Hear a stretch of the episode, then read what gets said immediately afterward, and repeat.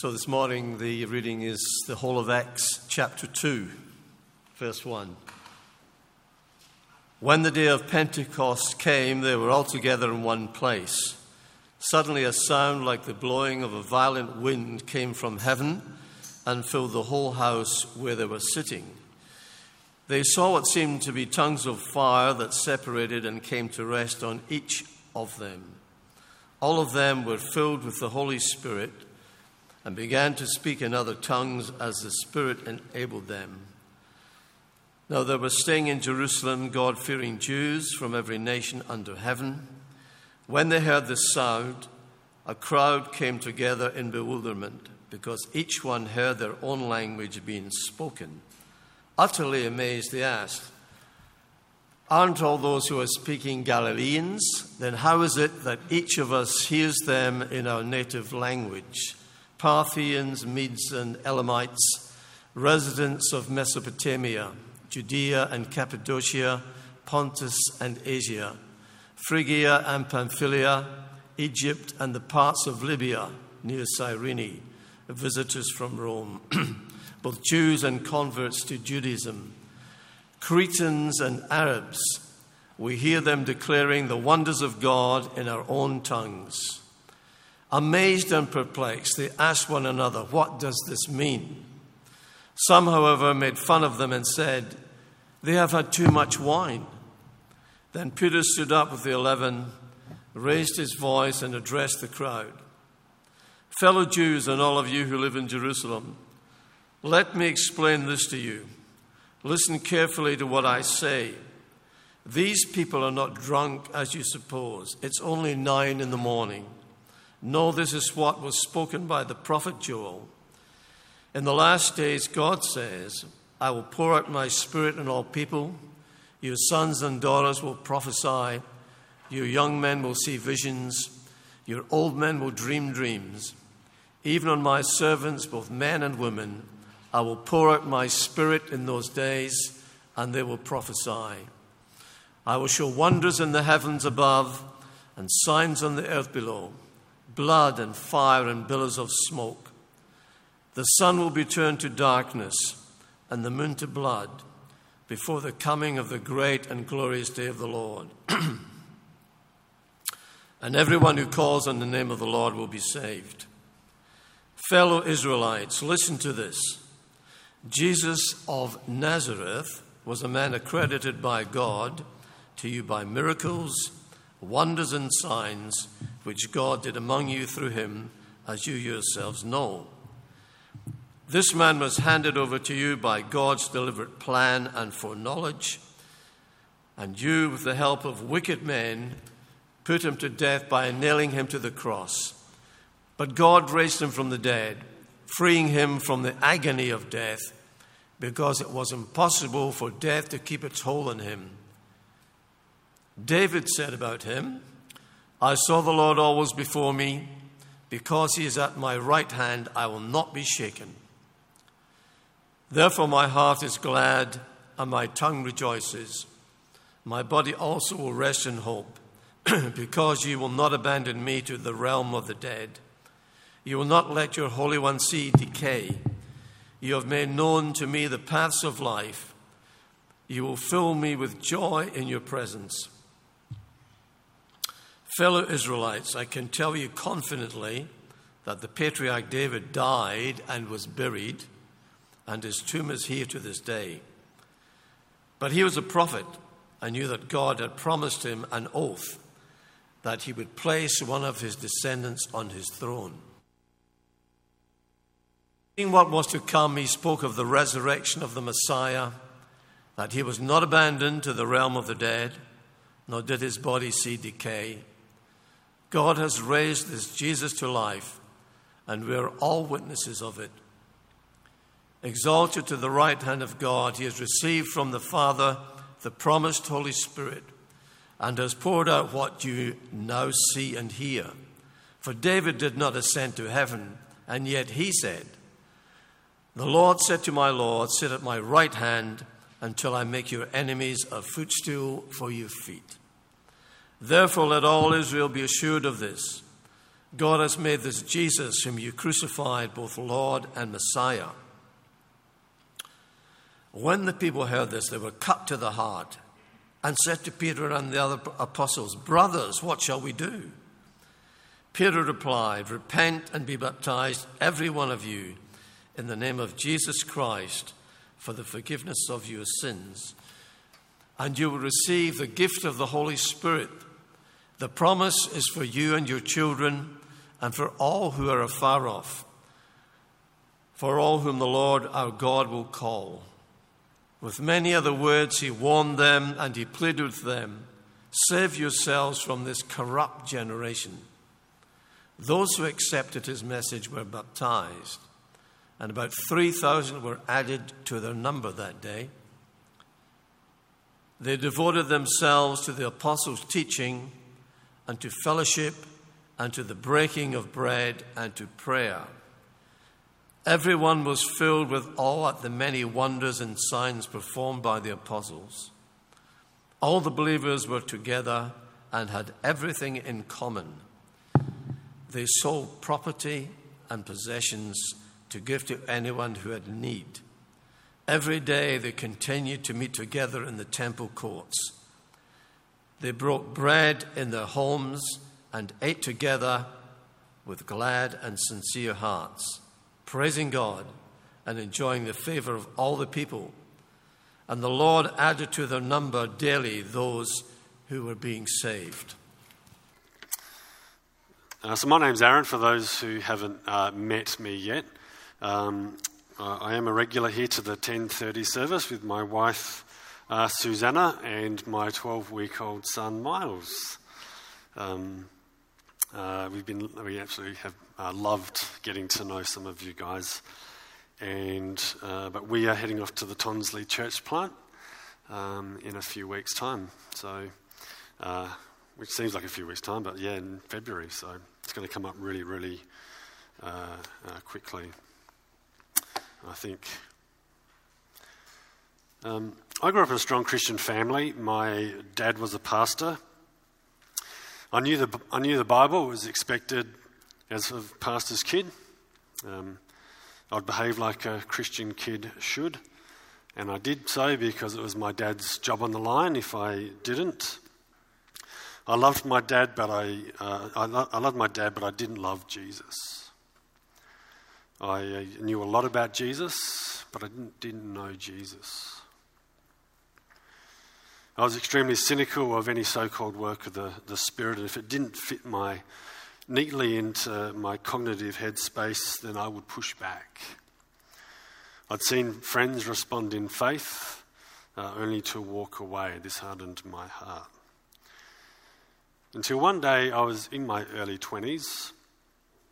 I was invited to a youth camp. And for two days, I listened to the speaker, but he was pretty boring and I wasn't that interested.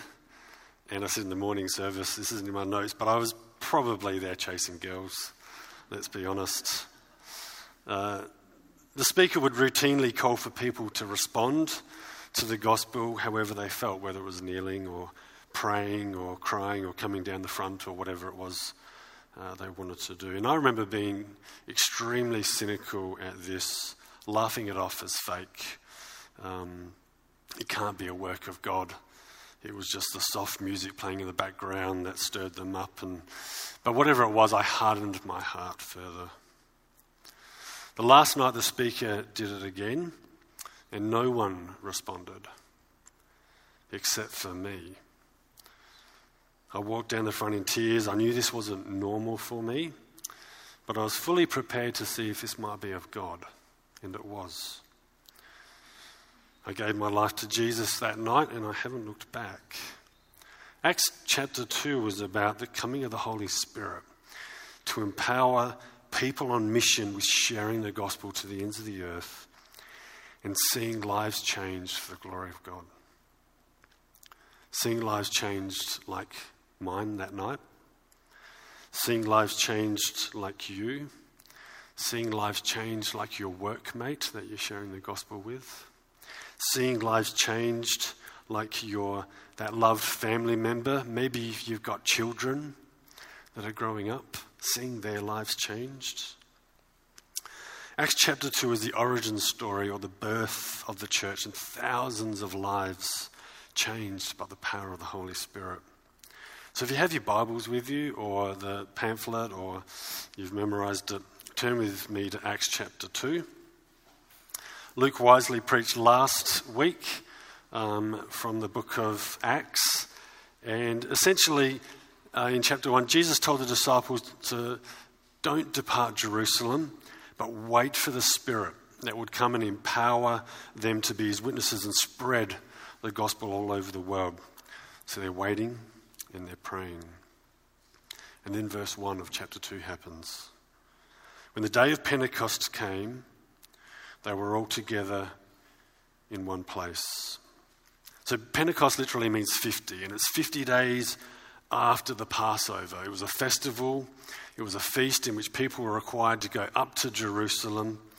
And uh, the point here is that, that the people from all over the world, and the place would be absolutely buzzing uh, right now, and they're waiting and they're praying. There's probably silence. And then 2 and 3 happens, verses 2 and 3. Suddenly, a sound like a blowing of a violent wind came from heaven and filled the whole house where they were sitting. They saw what seemed to be tongues of fire that separated and came to rest on each of them. What an amazing moment to be a part of. You can just imagine. And the Spirit just comes. You, you can just, I wouldn't know how to respond. The wind and fire are very common depictions of God's presence uh, throughout the Bible. The point is, the Holy Spirit has come the Holy Spirit's present. Look at verse 4. All of them were filled with the Holy Spirit and began to speak in other tongues as the Spirit enabled them. We'll see why tongues are important in a minute in the context, but I want you to notice the end of verse 4 as the Spirit enabled them. It's worth noting that they were utterly dependent on the Holy Spirit's enabling, and so are we. Paul Tripp one of my favourite authors, says this If there was any ability in us to defeat evil, then Jesus would never have needed to come. The cross argues our hopelessness, the cross argues our helplessness. And the coming of the Holy Spirit argues the exact same thing. There's no better way to demonstrate dependence on God than maybe finding times throughout our day to stop and pray for the Holy Spirit's enabling. Look at verses 5 and 6. Now they were staying in Jerusalem, God fearing Jews from every nation under heaven. When they heard this sound, a, ca- a crowd came together in bewilderment because each one heard their own language being spoken. So people from all over the world are staying in Jerusalem for this festival, and they must have heard this thunderstorm sort of like sound, and they came running to check it out. And they're dumbfounded because they can hear people who shouldn't be able to speak their language speaking their language. Look what they say in verses 7 and 8. Um, utterly amazed, they asked, Aren't all these who are speaking Galileans? Then how is it that each of us hears them in our native language? Just a side point, everyone in Jerusalem thought Galileans were uneducated, they were uncouth, they were country bumpkins. Um, and when a Galilean would normally speak, they'd shake their heads and think, oh my goodness, so dumb. Uh, for those of us who feel like Galileans at times, uh, it's worth noting that the Holy Spirit doesn't just work through the good looking and the talented like Cam and Kelly, uh, but can talk through donkeys like me or the rest of us. Um, be encouraged to let the Holy Spirit use you because He can use anyone, can't He? If you're willing and available. Verses 9 to 11, the, uh, Luke, the author here, slows down and names multiple nationalities. He spends a bit of time doing so. But I think the point is that the Spirit has come and it's taken over and pushing them out to the nations by taking control of their tongues. What we get is a display of the Holy Spirit's intention of reaching out to the ends of the earth. This is a picture of God sovereignly on the move to the nations. And what is it that they hear? Look at verse 11. Um, we hear them declaring the wonders of God in our own tongues. They hear the wonders of God. But it's in a language that they understand. It's their home language, it's their personal language. Doesn't that show something about our God? Meeting people where they are. Acts 2 is really a reversal of what happened at the Tower of Babel. The Holy Spirit is now unifying people from every language as a new family, not having language drive them apart. And it's the start of what it will look like in Revelation, where we see every nation and tongue dwelling together, giving witness to the glory of God. This is one reason why we're committed to church planting, so to bring the, bring the gospel to those we haven't met yet, and unifying all people as one family of God. Isn't it interesting that so often we make the Spirit who brings people together into the church a divisive element? Look at verses 12 to 13. Comes their question, their response. Amazed and perplexed, they asked one another, What does this mean? Some, however, made fun of them and said they've had too much wine. What does this mean? That's a good question. But is it the most important question? Others just made fun of them. They must be drunk. Here we have devoutly religious Jews and others converted to Judaism who no doubt read their scriptures. I'm sure they did. But they're blind and they don't understand. And what we get next is Peter's explanation. He doesn't avoid their question, he's not going to blow it off. He answers it for them. Pick up in verses 14. Then Peter stood up with the eleven, raised his voice, and addressed the crowd. Fellow Jews and all of you who live in Jerusalem, let me explain this to you. Listen carefully to what I say. These people are not drunk, as you suppose. It's only nine in the morning. No, this is what was spoken by the prophet Joel. In the last days, God says, I will pour out my spirit on all people. Peter says they're not drunk.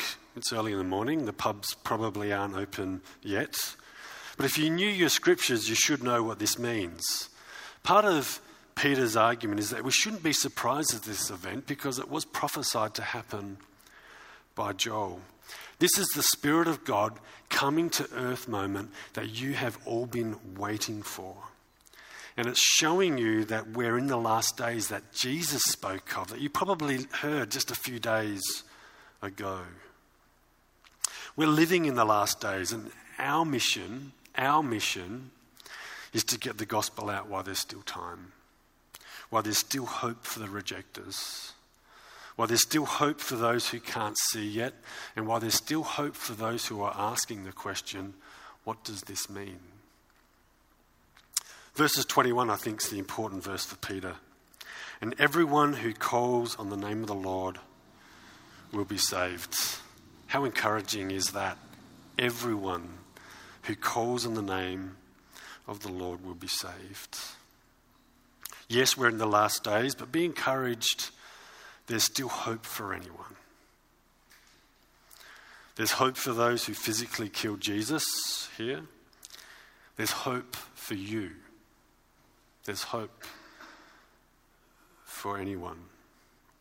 Acts 2 doesn't mention who, but I'm sure some of the people in verses 12 to 13 are amongst the group in verse 37.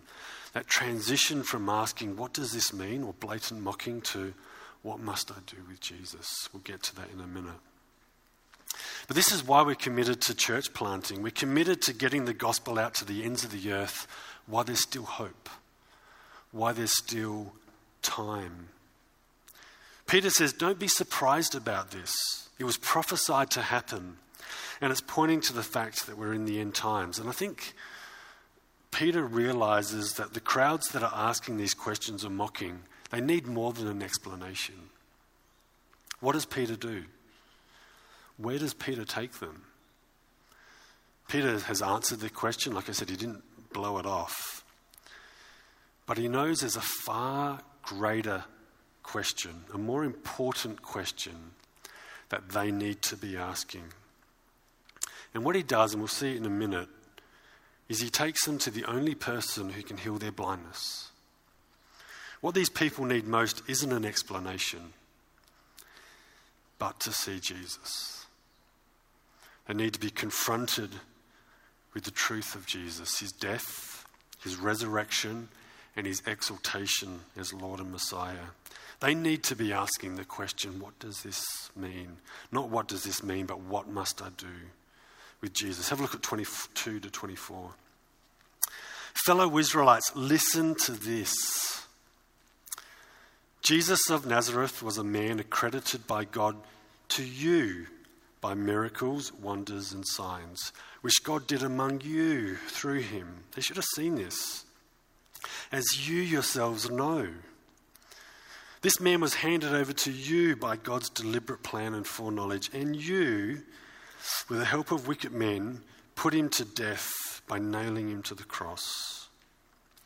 But God raised him from the dead, freeing him from the agony of death because it was impossible for death to keep its hold on him.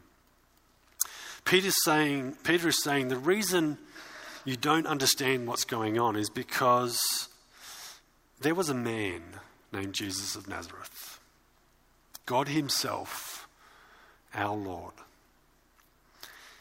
And this man, Jesus, was proving time and time again uh, that he was the Messiah and he was doing it through the same kinds of signs and wonders that you're experiencing now. And when he was given to you, what did you do? You killed him. You, in your blindness and hardness of heart, murdered the only person who could save you. You missed seeing Jesus for who he was. It's no wonder you missed the coming of the Holy Spirit he promised to send. Jesus said he would send it. Him, sorry. Peter balances perfectly the participants in the drama of Jesus' death here the guilt of Jew and Gentile alike, and the triumphant sovereignty of God. God's plan is on course. But I want you to notice the emphasis in 23 and 24. It's you killed, but God raised. God validated this man, Jesus, as the Son of God, God's chosen Messiah, by raising him from the dead. We don't have time to look at it in, in detail, but verses 20, 25 to 35, he essentially says, Even King David spoke of the resurrection of Jesus and put his hope in that. But verse 36 comes the climax of his sermon. Have a look with me. Therefore, let all Israel be assured of this. He wants them to get it. I want you to be, you to be sure of this. God has made this Jesus whom you crucified, both Lord and Messiah. Jesus was the one who could deliver you from your sins. He's the promised Messiah. He's also Lord, the one with all authority, with all power, who will also be judge for those who don't love him. Peter's sermon leads to this the most important question you need to ask is not what does this mean? The most important question you need to ask is what must I do with Jesus, the one you nailed to a tree? Verse 37, have a look at their response. When the people heard this, they were cut to the heart and said to Peter and the other apostles, Brothers, what shall we do? You can just you can feel the tension, can't you? What should we do? These people were confronted with Jesus. They knew they had business to do with Jesus. All of a, stu- all of a sudden, they're not stuck trying to rationalize the miracle they just saw at Pentecost anymore. They're drawn into someone far more captivating. His name is Jesus. The coming of the Holy Spirit was never meant to draw all the attention. It was meant to point people to Jesus. The coming of the Holy Spirit was never meant to draw all the attention, it was meant to point people to Jesus. When you hear the story of Jesus, what do you feel? How do you respond? Is he special to you? Can you see him? I love this old hymn, and it was, in fact, it was one that my grandfather used to sing, and it goes like this Tell me the story of Jesus, write on my heart every word. Tell me the story most precious, sweetest that ever was heard. Tell of the cross where they nailed him, writhing in anguish and pain. Tell of the grave where they laid him. Tell how he liveth again. Love in that story so tender, clearer than ever I see. Stay, let me weep while you whisper, Love paid the ransom for me. What amazing words.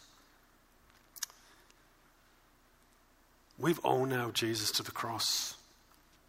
It was our sin, it was my sin, it was your sin that put Jesus to death. Jesus went through agony on the cross so you didn't have to go through that agony yourself.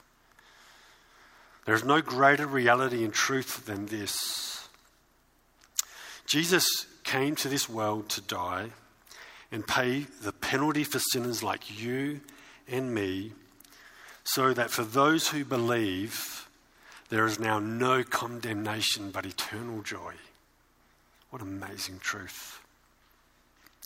If you're just checking out who Jesus is today, let me tell you Jesus is not only the answer you're looking for, but He's the most precious friend you could ever have.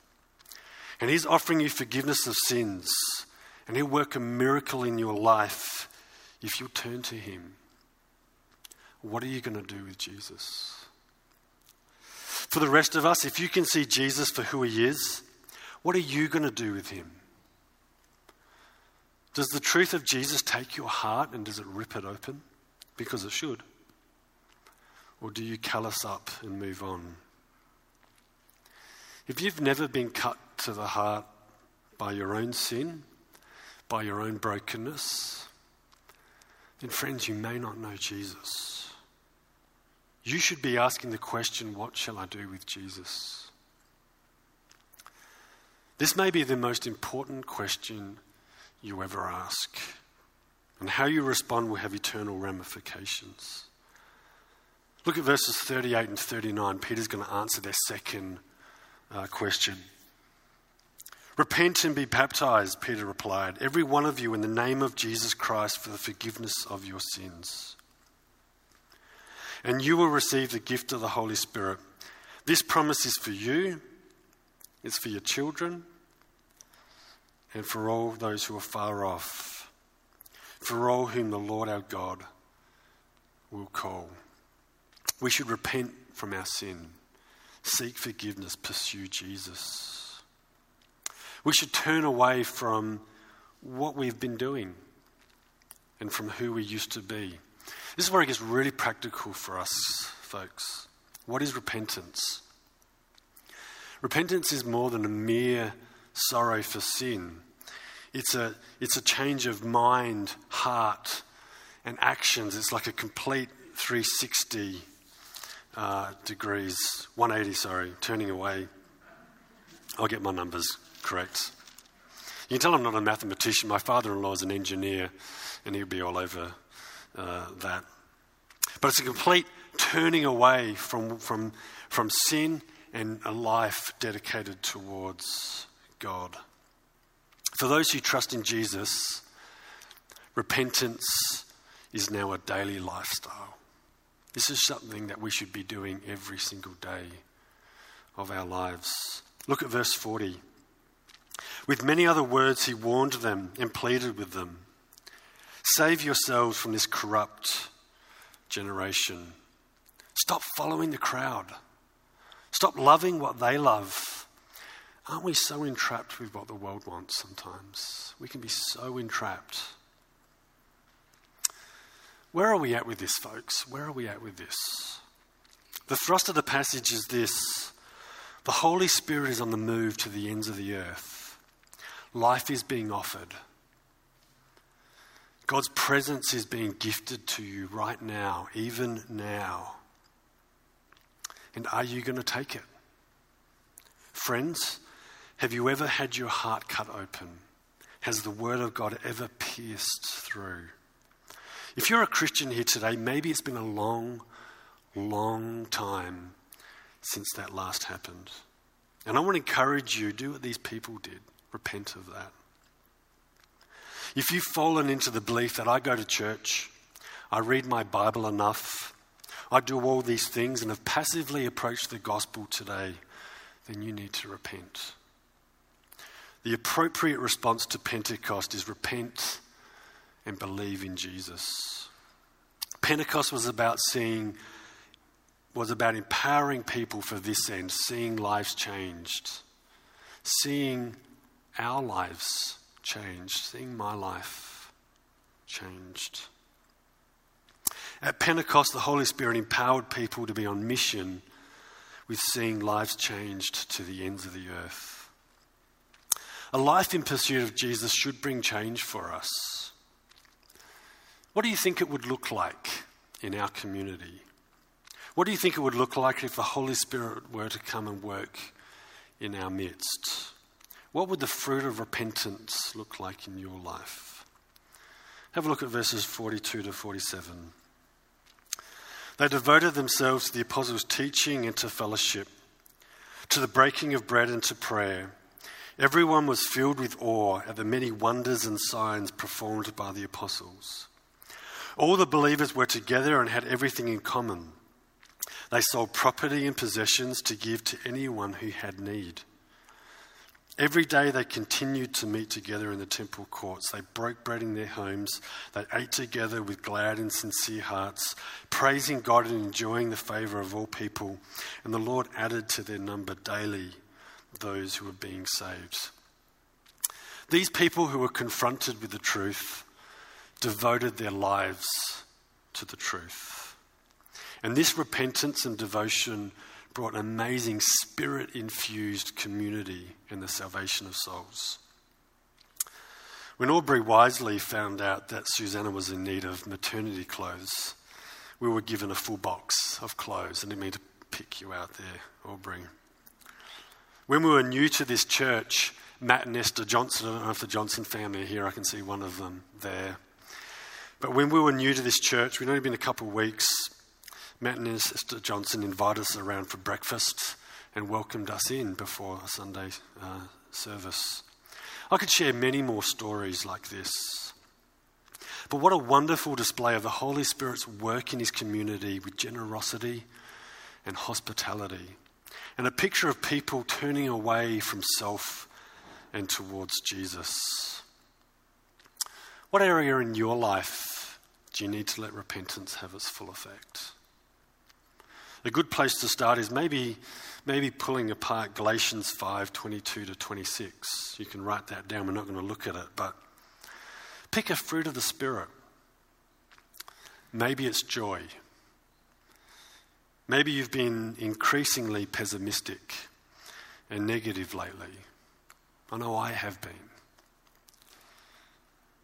I need to repent of that. We need, maybe we need to repent of that and let the choice and make the choice to let people see contentedness and the joy of knowing Jesus in any circumstance. This is the kind of effect we should be seeing. But it's only truly going to come from people empowered by the Spirit and in love with Jesus. Verse 41 to 47 has an inclusio around it, or a, or a frame of this section. And you can see it with the repetition of the words added. And what we get is a picture of the Holy Spirit's mission in adding people to the church whose lives have been transformed. And our mission is to be a part of that. Acts 2 is about the birth and empowering of the church tasked with spreading the gospel to the ends of the earth. Be encouraged, friends, be encouraged that Jesus has sent his Holy Spirit to empower the mission and realize that we're in the last days. But more importantly, people need to see Jesus. We need to see Jesus every day. Let your response to Jesus be a turning away from sin, a repentance that leads to lives transformed for the glory of God. Why don't we pray? Dear God, we're so thankful that your word is sharper than any sword known to man, and that your word can cut open and it can pierce through to uh, where we need it most. God, I pray that your word will do that this morning. God, we're so thankful that you have not left us alone, that you have given us the Holy Spirit. The Holy Spirit that can empower our words, our tongues, and can enable us to share the gospel to people. But it's this same Holy Spirit that also can empower us and see our lives transformed from who we used to be, those people who loved sin, to now people who love Jesus. God, we just ask that we see that work today. In your name, amen.